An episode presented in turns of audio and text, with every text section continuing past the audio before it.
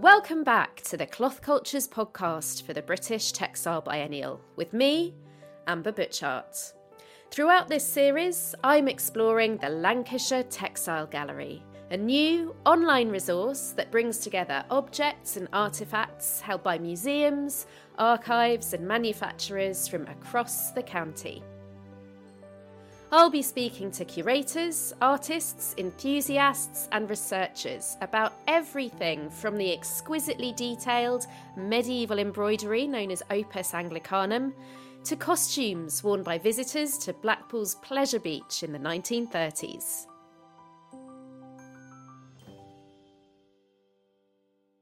And in this episode, it's exactly that medieval embroidery that I'm delving into. Known as Opus Anglicanum, or English work, this embroidery was prized around the world for its skill and its artistry. I spoke to Alison Cooper and Margery Dunderdale from Towneley Hall about how this historic house in Burnley, Lancashire, has a set of remarkable medieval vestments in their collection. My name's Alison Cooper. I work at Towneley Hall. I my job title here is Assistant Curator of Fine and Decorative Arts. Um, I've been working here about four and a half years, which has been quite a strange time because a lot of it has been through lockdowns and COVID, while we've not really been functioning in the same way as a as a museum.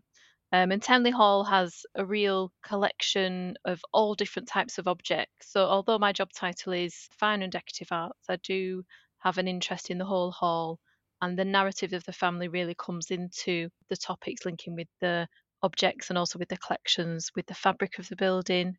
Um, and there's lots of different stories that can be told about the place. So it is an interesting place to work. Hello, uh, my name is Margery Dunderdale, and I've been working as a room steward volunteer um, for about five years. When I retired from being a school business manager at a local school, I decided I wanted to do something just for me. I've volunteered for Talking Newspaper for the Blind for about 40 years, and I thought, no, something just for me. I love history and I've lots of connections with Towneley Hall. It's just on my doorstep, so I thought, oh, why not? And I love every minute of it. I hate it during winter when we have to close down, but um, during the summer months, uh, it's absolutely glorious here. The building's beautiful, and I really enjoy the job I do. Alison, can you tell me about the history of Towneley Hall? Towneley Hall is quite different from a lot of historic houses. We're a historic house, but we're housing a collection of objects that are Burnley Borough Council's collection. So it's very, very different. Although it was a historic house for, it's been a historic house for over 600 years with the Towneley family living here up until 1902. When this hall was sold to Burnley Borough Council around that time, most of the objects inside the hall had been removed. So it's a historic house, but it's not a historic house that's representing how people lived here. So when it was purchased in 1902, the um, stories go that the only thing that was in the hall was a huge table, which is in the Great Hall, um, and everything else had been taken out or sold. So over time, we've been able to find in auctions and sales and through donations and long term loans, we've been able to find items from the family to bring back to Towneley. Um, but we also have a collection of lots of different objects from ancient Egyptian collections to an amazing selection of fine art, paintings, watercolors, picture um, illustrations, furniture, chairs, and a real wide variety ceramics. It's just um, a real treasure trove of objects. So at Towneley Hall, we've been working for the last few years to plan quite a major restoration of sections of the hall that really do need some work. We've got an extremely decorative plaster ceiling uh, in the Great Hall. Um, this piece is one of the only types of its kind in the country, and we also are having renovation work done on that, and it's going to be taking place for over two years. We're also in, encountering some issues with our roof, so we're having a whole new roof over the building. So, over the next two years, there are going to be times when certain areas of the hall aren't as accessible. But all the information about this is on our website. Um, and we are hoping that the building work should be completed by 2025. So if people are keen to visit, which we'd love to show people around, we're endeavouring to keep sections of the hall open and hopefully where the vestments are. But do check our website, send us an email, or give us a quick call on our reception number just to make sure if you are travelling. And can you tell me a bit about the history of the family? So the family um, have lived at Towneley for over 600 years, and there's been lots of different characters within the family. They made their money from being landowners and through minerals and mining, and they've been quite a strong presence in the local area. So Towneley Hall is in Burnley in East Lancashire, and they've been quite an influence in the local area for a long time. And one of the main characteristics of the family that comes through in the historical narratives is about their um, Catholic faith and how they kept the Catholic faith during the Reformation and how that in some ways pushed them away from the authorities because um, they often got fined and they were found out about different things, but they continued that Catholic faith right the way through and were able to maintain something that you know other families maybe didn't um, didn't keep that connection with. Oh, so interesting. Margery, what's your earliest memory of Towneley Hall? Well, you'll not believe this, but when I was at uh, secondary school, have you heard of something called work experience? It's Yes. not called that these days, but I was one of the first people in Burnley to come on work experience, and I came to Towneley Hall and I worked in the office with the curator for two weeks and absolutely loved it. Uh, so, how far back do you want to go? I'll not give away my age, but I was 16 at the time, and it's a good few years ago. So that's my earliest recollection. And then I was fortunate enough to get a job working for Sir Simon Towneley uh, when he was Lord Lieutenant of Burnley. And um, I worked at his home at Darnley, which is not very far from here. Sadly, he's just died uh, at the age of 100. Um, so that was another little connection. Um, so I, I've got a lot of history with Towneley uh, Hall and the family. That's fantastic. Alison, can you tell me about the Whalley vestments that you have in your collection? What's the history of these pieces? The vestments are such an important part of the collection at Towneley. They were originally made for the Cistercian Abbey of Whalley. That was originally built and established around 1296. Um, and as the abbey it took it took a long time to build up the abbey to being um, a main kind of place. And at, during that time, they obviously invested in elaborate and decorative pieces for the abbey. And the vestments were thought to have been made between about 1415 and 1430. So at this time, they would have been used in special masses and in special celebrations within the high church, within the Catholic Church. And they're very luxurious, they're elaborate and very detailed. And because, as I mentioned earlier, the Towneley family are a family who practiced the Catholic faith all the way through the Reformation, when uh, Henry VIII abolished the monasteries at the time of 1537, Whalley Abbey was closed. It was closed down. So at that time, one of the Towneley family members, Sir John Towneley, it's um, said that he took the vestments and brought them to Towneley Hall. And from that time, bringing them to Towneley Hall, they stayed at the hall until around 1902 when the hall was sold. So they have a real strong connection to Towneley Hall. Towneley Hall has its own chapel within the hall, um, and those vestments would have been worn and used in the chapel in a very discreet manner during the Reformation when it was made illegal to practice the Catholic faith. So it was such a great privilege to have them back at the hall. The vestments um, came back to Towneley Hall in about 1922 when we were able to purchase them from auction.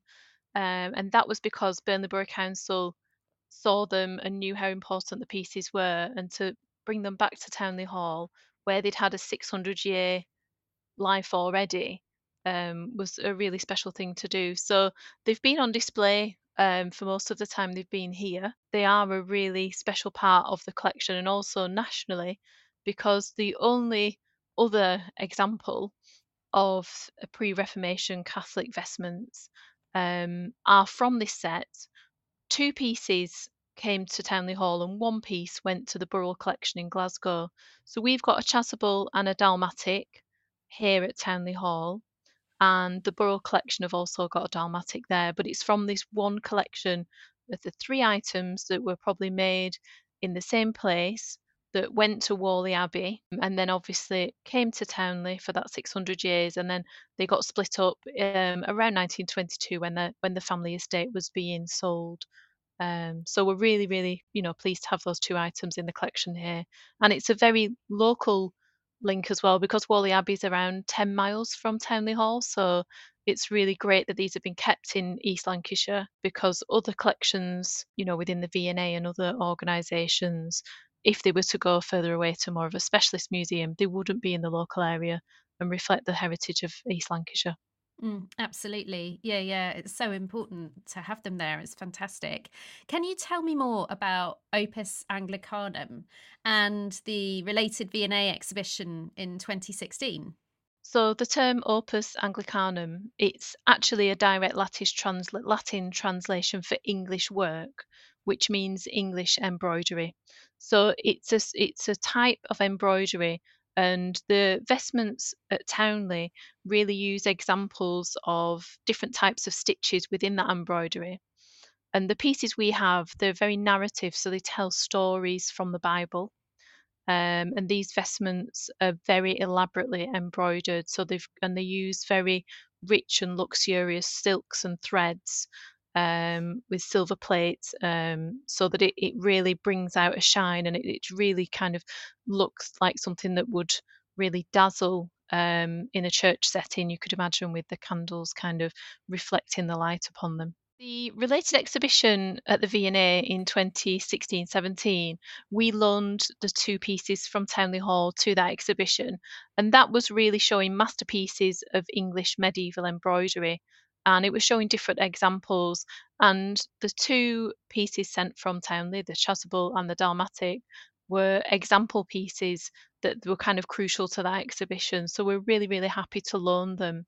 And I think it was one of the first times that medieval embroidery had been brought together in an exhibition of that type and to show the the skills and the depth and the knowledge that people had at that time because um, there were specialist places in mostly in London that were creating this type of textiles that was really sought after across Europe, and England was really at the at the foremost front um, of that that style at the time. What patterns and designs can we find in the collection? So the vestments um, that we have at Towneley, the Whalley Abbey vestments, they have uh, quite interesting designs. There is um, a background of silk gold fabric, which is originally Italian, and that has lots of um, detail woven into it. So it's got these symbols of the crown and these symbols of knots as well, that's kind of woven into that textile. And then on top of that, on the vestments, the main symbolism that you can see on the vestments is that of strawberries. Um, and I've been looking a little bit more in detail since researching for the podcast about the symbolism and about the strawberries that are on the vestments. And when you do look at them in detail, they kind of look like strawberries, but they also kind of don't look like strawberries. They're just very, very interesting features. Um, they're made more out of a kind of velvet material and they've got a real depth to them where it's been built up and you can see that kind of texture of how the strawberry does have that kind of like dimpled effect on the outside but sometimes you do look at these older representations and sometimes you do wonder where people are getting the original visual patterns from for that because as well some people do refer to them as pomegranates. If they were pomegranates then the stems and the flowers and the leaves wouldn't fit but when you actually look at them as a strawberry they do look a bit more like a pomegranate. So there's some still some there's still some little pieces in that um that are a little bit of a mystery. But I wonder whether it's artistic license at the time, and I wonder whether people really saw strawberries on an everyday basis. You know, it's one of those things where people are representing something, but maybe they don't have a strawberry there to, you know, originally take the detail from. So the strawberries um, represent the idea of righteousness. Um, it's believed that they could be a cure for illness. Um, and so they're a very kind of delicate and humble fruit. They bow to the ground.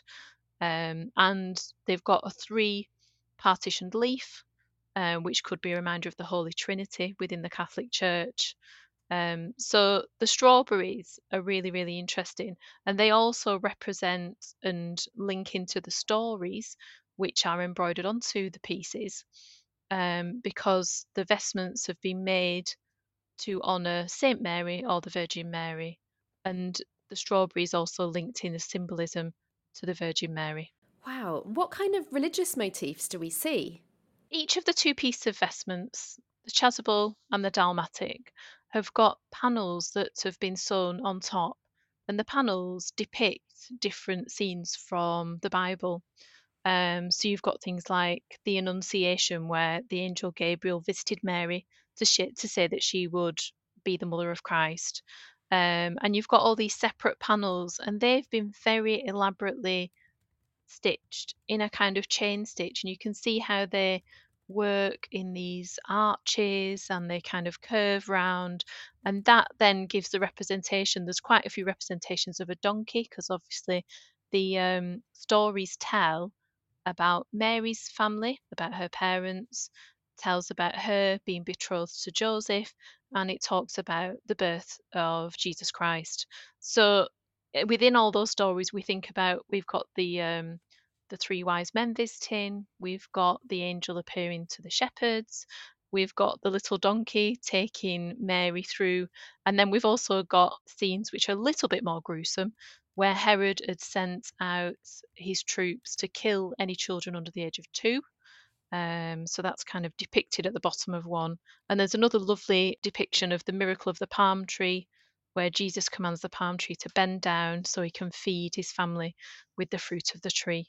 So it's quite a varied depiction. And these embroideries, the orphreys, um, they run down the central panel of the vestments.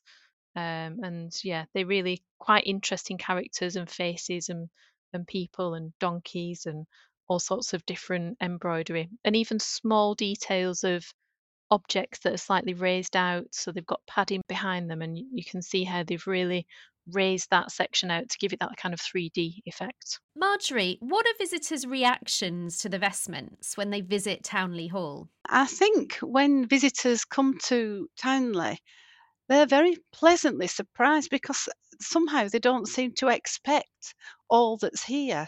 And um, going through the hall, uh, room by room, and then get into the vestments, uh, and then into the chapel. It really is sort of the icing on the cake. We have visitors come especially to see the vestments, uh, groups of people. Uh, I usually leave them to it because they know more than me. GCE O level, uh, I did get a distinction, grade A, but it certainly isn't in this league. Uh, so I usually leave them to uh, just explore the vestments and give them the history of them. But they are quite beautiful. Alison and I have just been to see them, and for me, having done the research, I now appreciate a lot more of the detail and the splendour, really, of all the orphreys and the tiny stitches that make facial expressions um, just just seem so clear. And what are your favourite patterns and designs or, or these tiny details that we see in the vestments? I quite like the strawberries um, because it, it is a symbol of righteousness. But um, I am a churchgoer, and I can't deny that the um, stories that are told in on the orphreys um, mean a lot to me, and I'm sure they do to other people when they come round too. Do we know anything about where the vestments might have been made or embroidered? Tell me a little bit about the history of these pieces. Uh, well, we, we know that uh, this embroidery did take place uh, in small workshops, usually men who maybe had served seven year apprenticeships for doing this kind of work, and mainly in the city of London. It was something that um, high society people um, yearned for, and they actually practiced. Uh, when they came into this collection, Sir John Towneley brought them from Whalley Abbey, and they've been treasured here. And when they were, they've been for conservation on two occasions. One was 1987, and they were away for a period of five years then at Blackburn, at Blackburn, the Northwest Museum Service, and uh, then they went away again in 2006, and that was to the University of Southampton and their conservation uh, services there. And um, well, apparently, so it said, they came back as good as new, sparkling, and, and of course, they introduced um, a special kind of cabinet for us to keep them in. These cases were specially made and cost us about uh, seven thousand pounds, I believe, to to actually get the cases installed here uh, with special lighting and air filters. And the frames that the vestments sit on uh, are of a special Aerolan material, which was provided by British Aerospace. It's used in aircraft. So it's supposed to be a sort of very fine glass fibre. And uh, so they're very well protected and um, hopefully keep in the condition they came back from the conservators in. And so, you know, they couldn't be stored any better, really. Uh, we keep them in a darkened room, and the lighting just shines on that golden thread and uh, the Italian cloth of gold. It's the spectacular shininess of these rare and incredible garments that my next guest can shed even more light on. These vestments were rescued by Sir John Towneley from a local Catholic family. So I spoke to researcher Esther Rollinson, who's working on a commission for the Lancashire Textile Gallery. I talked to her about her work, looking at candlelight and cloth, the recycling of medieval textiles, and how religious devotional practices can be made manifest in fabric. My name is Esther Rollinson and I'm a second year PhD student at the University of Manchester. Um, and I am really, really interested in the histories of the 18th century, um, of Catholicism and material culture. Your PhD research sounds absolutely fascinating. Can you tell me a bit more about it? So, my project is entitled Revisiting the English Catholic Household, Faith, Family and Identity um, across the long 18th century. Um, and what I'm trying to do with this work is look inside the English Catholic house and try to piece together what it would have looked like to think about the sort of things that went on in there um, and the devotional kind of life of, English Catholics um, at home in the 18th century. So I'm really interested in vestments, chalices, relics, um, embroidered prayer manuals, for example, because lots of the kind of bigger Catholic families in Lancashire, including the, the Shireburn family at Stonyhurst, who are one of my um, case studies, they would have had chapels within their own households, and they really kind of emphasised elaborately decorating these spaces. Um, we know at Stonyhurst, for example, that the chapel kind of there had these huge gilt leather hangings, and that there was a large altarpiece depicting Christ crucified there, and there were at least 10 different sets of vestments um, at Stonyhurst, including one black vestment, which is described as this embroidered vestment with death's heads and fiery tongues, um, which is my personal favourite kind of record in that um, inventory. Um, what I'm particularly interested in, though, is how kind of across this period, women made vestments for the chapel and how they spent time creating this dramatic and arresting space for the practice of their um, worship. They made really lavish not only vestments but altar frontals, corporals for holding the, the Eucharist, um, and chalice veils. Um, and they used really remarkable materials, so dress silks, precious stones, things that come from their own um, jewellery in some cases, um, as well as metal threads. And in some cases, kind of surviving examples of textile, uh, medieval textile. And these are really kind of incredible um, examples. But my favourite object, or one of my favourite objects I've worked with so far, is a um, tiny pouch, um, relatively small pouch, um, which would have been used to transport a silver box in which the Eucharist would have been transported, perhaps by a priest who was serving different um, families within the um, local community. And this little satin pouch um, has got a Marian monogram embroidered in the middle. And this is an M and an A overlapping, um, but the M has been worked in one type of metal thread um, and the A has been worked in another. And I think this is really impressive. Um, and the, the embroidery is, is extraordinary um, as well. There are small blue flowers embroidered all around the outside. And this sound absolutely exquisite. What do you think the role of embroidery was in these households? For, for women, especially who are highly trained um, in embroidery, who would have practiced embroidery often, um, this was a way of um, contributing to the domestic chapel. And it was a way of ensuring that even in this period where there were no uh, legal churches where people could practice, that the spaces within the household still suitably um, sacred furnished, yeah, um, and that they were appropriate for the, the, the sacred activity that was going on there, yeah. Some of your research focuses on the preservation and recycling of medieval vestments.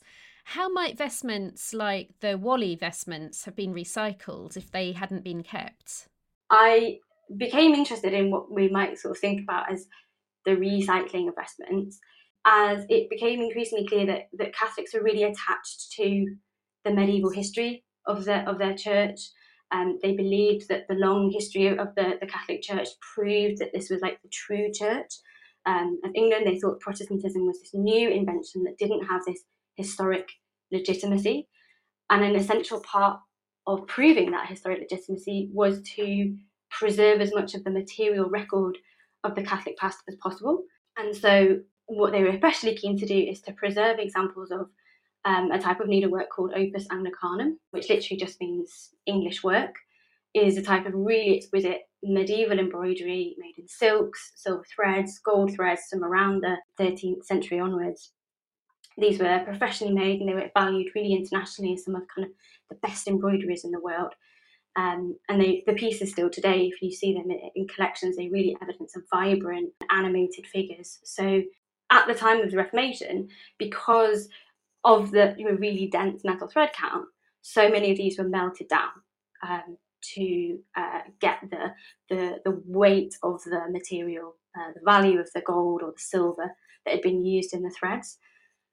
And so a lot of English Catholics, in response to this kind of process, saw it as their responsibility to preserve these items, to keep them in their households, uh, to try, if possible, to send them to the English colleges um, abroad where they would be safe.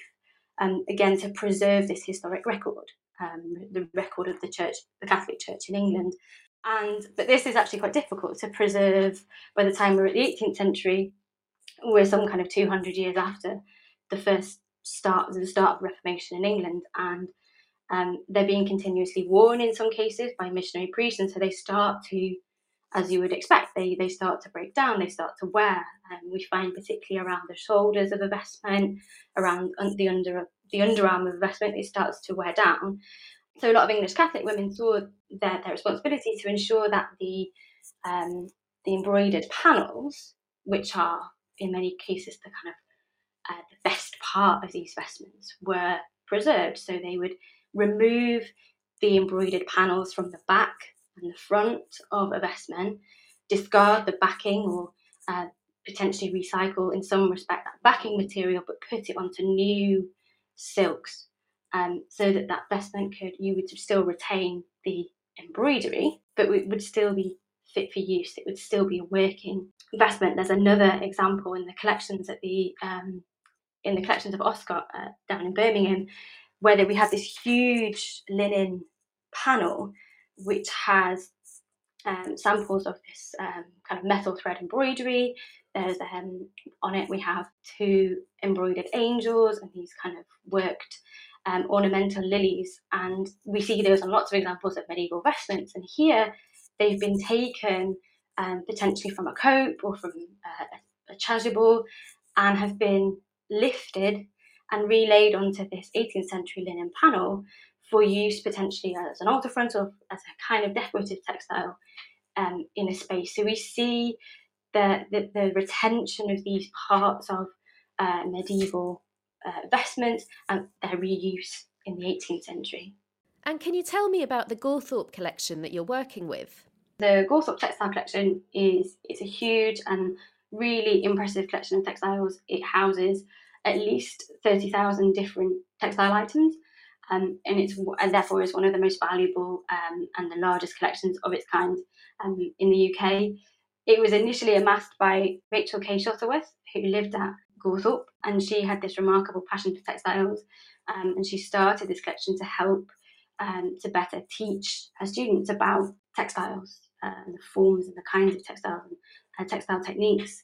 During her lifetime, um, she acquired around 11,000 objects, and these came largely through the, the donations of, of friends and, and of family members. And since her death in 1967, it's grown um, to, to the size that it is now. Despite the kind of huge size of the collection, I have only actually been looking at three textile objects. Um, as I said, these are European, that are ecclesiastical, and they're made in the 18th century. Um, what I have been looking at um, is an embroidered head of Christ. Um, this is a Spanish object, um, an embroidered colifichet. Um, I didn't know what colifichet was until I went to Gawthorpe, um, but it is the name that's given to uh, a particular type of embroidery, um, which is made by passing threads through pre-punched holes in a kind of uh, in a background, and the thread is passed from one side to the other, often by two people, or potentially by two people. Um, and this creates a perfect image uh, on both the front and the back of the embroidery. So the embroidery can be seen from, from both sides. And the, the example that I've been looking at uh, at Gawthorpe, which was bought by Rachel Kay-Shuttleworth, this depicts the Jesuit saint uh, Aloysius Gonzaga. Um, the final, the last of the three objects I've been looking at is a kind of ribbon collage. Well, I've called it a, a ribbon collage. It's made up of these tiny cuttings of silk ribbon, metal threads, uh, cuttings of paper, which have been layered on top of each other to create this image of Christ's head in a um, floral um, garden. I have been looking at these objects and using a microscope to explore the detail of how they have been made. And so, being able to see in the in the collage, for example, that these individual cuttings of silk, some of them are so small as to be kind of less than two millimeters wide. There are um, there is a, a, grape made up of tiny cuttings, tiny circle cuttings of a blue, like a purpley ribbon, and these have been made from these tiny, tiny two millimeter um, circles, um, which I think is really quite impressive. Um, and I've also used a microscope to take these uh, some quite detailed pictures of the metal threads that we used uh, in both the colifichet and in the um, ribbon uh, collage. Um, they didn't actually have, they don't actually have any English Catholic textiles um, in the collections at Gawthorpe, but what they do have are some really kind of fascinating European examples. So they had examples of materials that had been made by nuns in convents in Europe, for example, and I kind of jumped at this opportunity to look at different um, objects, to look at um, objects from a slightly different context. And I've been thinking about these objects as maybe sorts of the kinds of objects that English Catholics would have encountered on their travels abroad. I mean, a, a fundamental part of the English Catholic experience in, in this period is this movement between England and the schools um, abroad and religious communities abroad. So there's a lot of movement between the English Catholic community and Europe, as there is movement between um, grand tourists and, and, and, English people in Europe generally in, in this period. So I looked at these objects as the kinds of objects that Catholics would have encountered during their travels that they might have brought back, they might have bought and and um, and brought back for uh, their own houses. So, whilst these are European objects, it helped me to think about um, what kinds of objects might have been in the English household in a slightly different way. Now, I'm especially keen to hear about this research into metal thread, especially how it relates to candlelight. Can you talk a bit about that? the metal, metal threads have been used in the, the Gawthorpe items in both the colifichet and the ribbon collage. Um, and what they've been done in both of those examples, they've been used to kind of highlight, to uh, embellish the design. Um, and I'm really, really interested in metal threads. It's something I'm really kind of interested in. Um, and there are two two ways in which the threads can be made. Um, so these threads would have been made professionally, and they can be made either by passing a, a metal rod through holes of kind of decreasing size uh, to eventually produce a really, really thin metal wire, which can be used either to sew with directly or to couch uh, that metal wire onto a piece of embroidery. Um, the other way, and the way that we see in the two Gawthorpe items, is to a professional craftsperson would have uh, flattened a piece of the metal and cut strips from this. Um, and then these really small strips, again, we measured them using a microscope, they're less than uh, 0.2 millimeters thick in some cases. That is then wrapped around a silk core. And they're the kinds of metal threads that we see uh, in both of these items. And I think it's especially interesting to think about why metal thread is used in ecclesiastical items. I think on the one hand, you have this obvious luxury aspect, the, the, the wealth element that's associated with metal thread. But I think in some ways it's more complicated than that. I think in part they're used deliberately so that they can reflect the candlelight objects, including perhaps uh, more relevant, the examples I was speaking about before, the vestments. Um, they are used in these devotional spaces, which would have been used for masses, for prayers at night time, or at times where candlelight was used to illuminate the space. And here, the, the flickering light would interact with the metal thread, would create this brilliance, this sparkling effect around these items. And again, if we think about vestments, that um, obviously as the priest says the mass, uh, the priest moves around, and I think the movement from the uh, the priest in the vestments again would have created different um, flickering effects with the light. Um, and we do see in lots of these objects the use of not just one kind of metal thread, but threads of different thickness, different types um, of the thread to create different effects with the light to create depth um, as well, which is extraordinary. Must have been absolutely spectacular. Just incredible to to see one of those services with all of that different kind of glittering, sparkling happening. I'm interested also in your eh, techniques using microscopes. How did you get started using microscopes in your research? Really, I'm extremely lucky to have access to the microscope through the University of Manchester. Um, the university owns um, this really small um, microscope, which is incredible. It can be just plugged into your computer um, and taken to various collections. So it's really uninvasive way of looking at these objects um, because you can, for example, I took the microscope to Gawthorpe.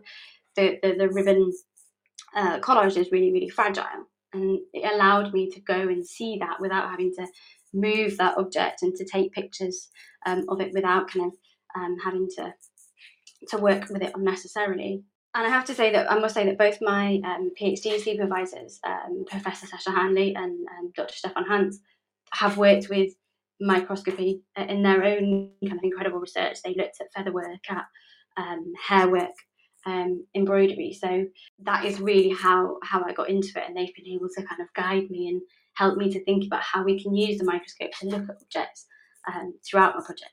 And what will your commission for the Lancashire Textile Gallery result in? Yeah, so uh, I'm currently working on a, um, a short article um, which will include lots of the microscope images and it will explain what we've been able to find um, in those three items at Gawthorpe um, relating to the stitches, to the metal thread um, use. Um, and that short article will be available on the Lancashire Textile Gallery website when that launches in the spring. You can head to lancashiretextilegallery.com for a changing programme of collections, exhibitions, and artist commissions, including more information about the vestments at Towneley Hall and Esther Rollinson's commissioned article. The Lancashire Textile Gallery is a collaboration between Gawthorpe Textiles Collection, the University of Central Lancashire, and the British Textile Biennial, with contributions from museums and archives across the county. The British Textile Biennial 2023 runs from the 29th of September to the 29th of October, exploring the environmental impact and regenerative potential of textiles and fashion. You can find out more on Twitter at Textile Biennial and Facebook and Instagram at British Textile Biennial. See you next time.